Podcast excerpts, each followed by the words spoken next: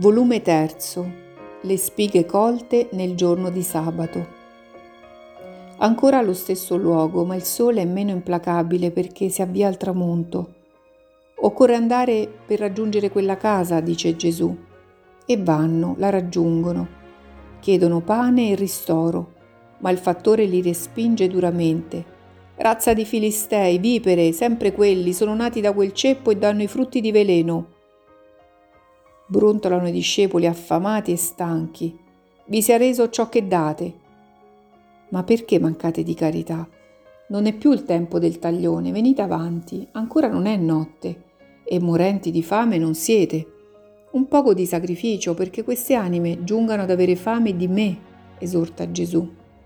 Ma i discepoli, e credo più per dispetto che per insopportabile fame, entrano nel bel mezzo di un campo e si danno a cogliere spighe le sgranano sulle palme e si mettono a mangiarle.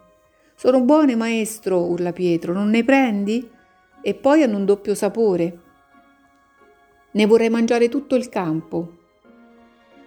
Hai ragione, così si pentirebbero di non averci dato un pane, dicono gli altri, e vanno camminando fra le spighe e mangiando di gusto. Gesù cammina solo sulla strada polverosa. A un 5 o 6 metri indietro sono lo zelote con Bartolomeo, ma parlano fra di loro.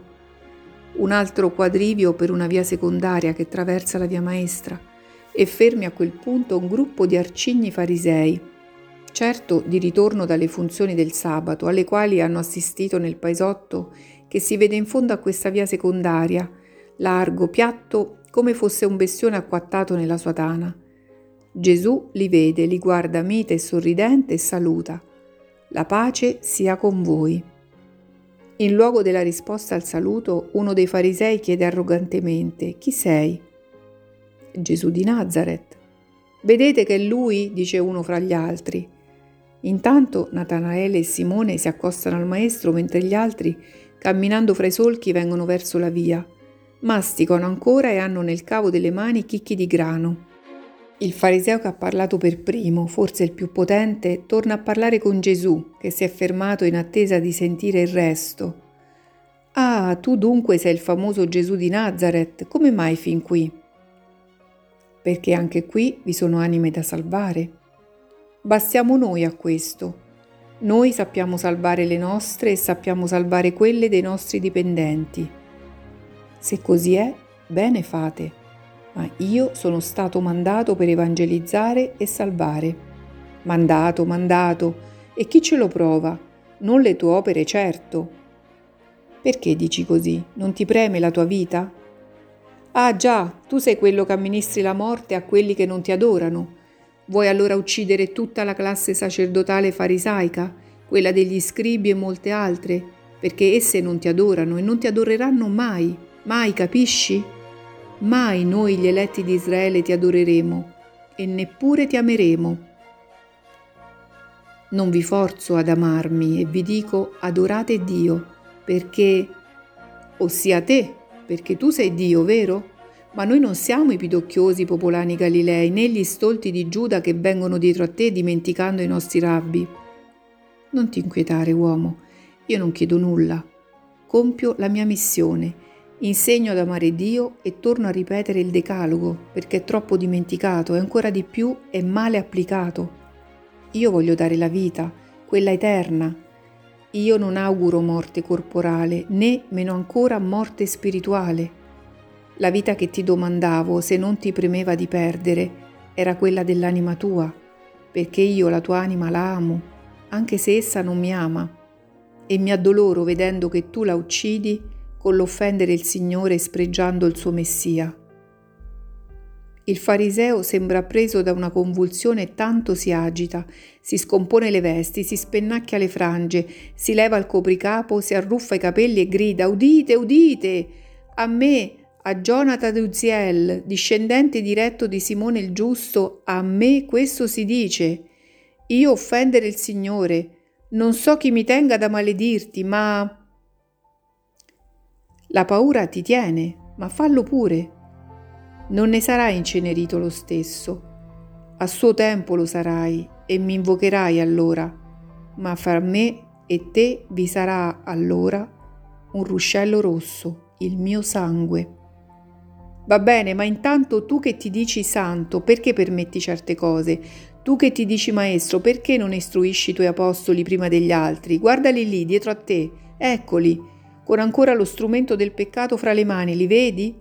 Hanno colto delle spighe è sabato, hanno colto delle spighe non loro, hanno violato il sabato e hanno rubato. Avevamo fame. Abbiamo chiesto al paese dove siamo giunti ieri sera alloggio e cibo. Ci hanno cacciati. Solo una vecchiarella ci ha dato del suo pane e un pugno d'olive. Dio glielo renda centuplicato perché ha dato tutto ciò che aveva, chiedendo soltanto una benedizione. Abbiamo camminato per un miglio e poi abbiamo sostato, come di legge, bevendo l'acqua di un rio. Poi, venuto il tramonto, siamo andati a quella casa. Ci hanno respinto. Tu vedi che in noi c'era volontà di ubbidire alla legge? risponde Pietro. Ma non lo avete fatto e non è lecito in sabato fare opera manuale e non è mai lecito prendere ciò che di altri. Io e i miei amici ne siamo scandalizzati. Io invece no. Non avete mai letto come Davide a Nobe prese i pani sacri della proposizione per cibarsi lui e i suoi compagni? I pani sacri erano di Dio, nella sua casa, riservati per ordine eterno ai sacerdoti. È detto, apparterranno ad Aronne e ai suoi figli che li mangeranno in luogo santo, perché sono cosa santissima. Eppure Davide li prese per sé e per i suoi compagni, perché ebbe fame. Or dunque, se il santo re entrò nella casa di Dio e mangiò i pani della proposizione in sabato, lui, a cui non era lecito cibarsi, neppure non gli fu ascritto a peccato, perché Dio continuò anche dopo questo ad averlo caro, come puoi tu dire che noi siamo peccatori se cogliamo sul suolo di Dio le spighe cresciute e maturate per suo volere? Le spighe che sono anche degli uccelli e che tu neghi che se ne cibino gli uomini figli del Padre? chiede Gesù. Le avevano chiesti quei pani, non li avevano presi senza chiedere, ciò cambia aspetto. E poi non è vero che Dio non ascrisse questo a peccato a Davide, lo colpì ben duramente Dio. Ma non per questo, per la lussuria, per il censimento, non per... ribatte il Taddeo. Oh basta, non è lecito e non è lecito, non avete diritto di farlo e non lo farete, andatevene. Non vi vogliamo nelle nostre terre, non abbiamo bisogno di voi, non sappiamo che fare di voi. Ce ne andremo, dice Gesù, impedendo ai suoi di ribattere oltre. E per sempre ricordalo che mai più Gionata di Uziel ti trovi al suo cospetto. Via! Sì, via. Eppure ci troveremo ancora. E sarà Gionata quello che mi vorrà vedere, per ripetere la condanna e per liberare per sempre il mondo di me ma allora sarà il cielo che ti dirà non ti è lecito di farlo. E quel non ti è lecito ti suonerà nel cuore come urlo di buccina per tutta la vita e oltre la vita. Come nei giorni di sabato i sacerdoti nel Tempio violano il riposo sabbatico e non fanno peccato, così noi, servi del Signore, possiamo, posto che l'uomo ci nega l'amore, attingere amore e soccorso dal Padre Santissimo, senza per questo commettere colpe. Qui c'è uno che è ben più grande del Tempio e può prendere ciò che vuole di quanto è nel creato, perché Dio ha messo tutto a fare da sgabello alla parola, ed io prendo e dono, così le spighe del Padre, posate sull'immensa tavola che è la terra, come la parola, prendo e dono, ai buoni come ai malvagi, perché misericordia sono. Ma voi non sapete cos'è la misericordia se sapeste cosa vuol dire il mio essere misericordia, capireste anche che io non voglio che quella. Se voi sapeste cos'è la misericordia, non avreste condannato degli innocenti, ma voi non lo sapete. Voi non sapete neppure che io non vi condanno. Voi non sapete che io vi perdonerò, che chiederò anzi perdono al Padre per voi, perché io voglio misericordia e non castigo ma voi non sapete, non volete sapere. E questo è un peccato più grande di quello che mi ascrivete, di quello che dite abbiano fatto questi innocenti. Del resto sappiate che il sabato è stato fatto per l'uomo e non l'uomo per il sabato. E che il figlio dell'uomo è padrone anche del sabato. Addio. Si volge ai discepoli, venite, andiamo a cercare un letto fra le sabbie che sono ormai vicine. Avremo sempre a compagne le stelle e ci daranno ristoro le rugiade. Dio provvederà. Lui che mandò la manna di Israele a nutrire noi pure poveri e fedeli a lui. E Gesù lascia in asso il gruppo astioso e se ne va coi suoi, mentre la sera scende con le prime ombre violette.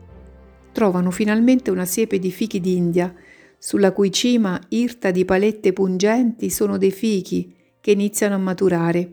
Ma tutto è buono per chi ha fame, e pungendosi colgono i più maturi e vanno finché i campi cessano in dune sabbiose. Viene da lontano un rumore di mare.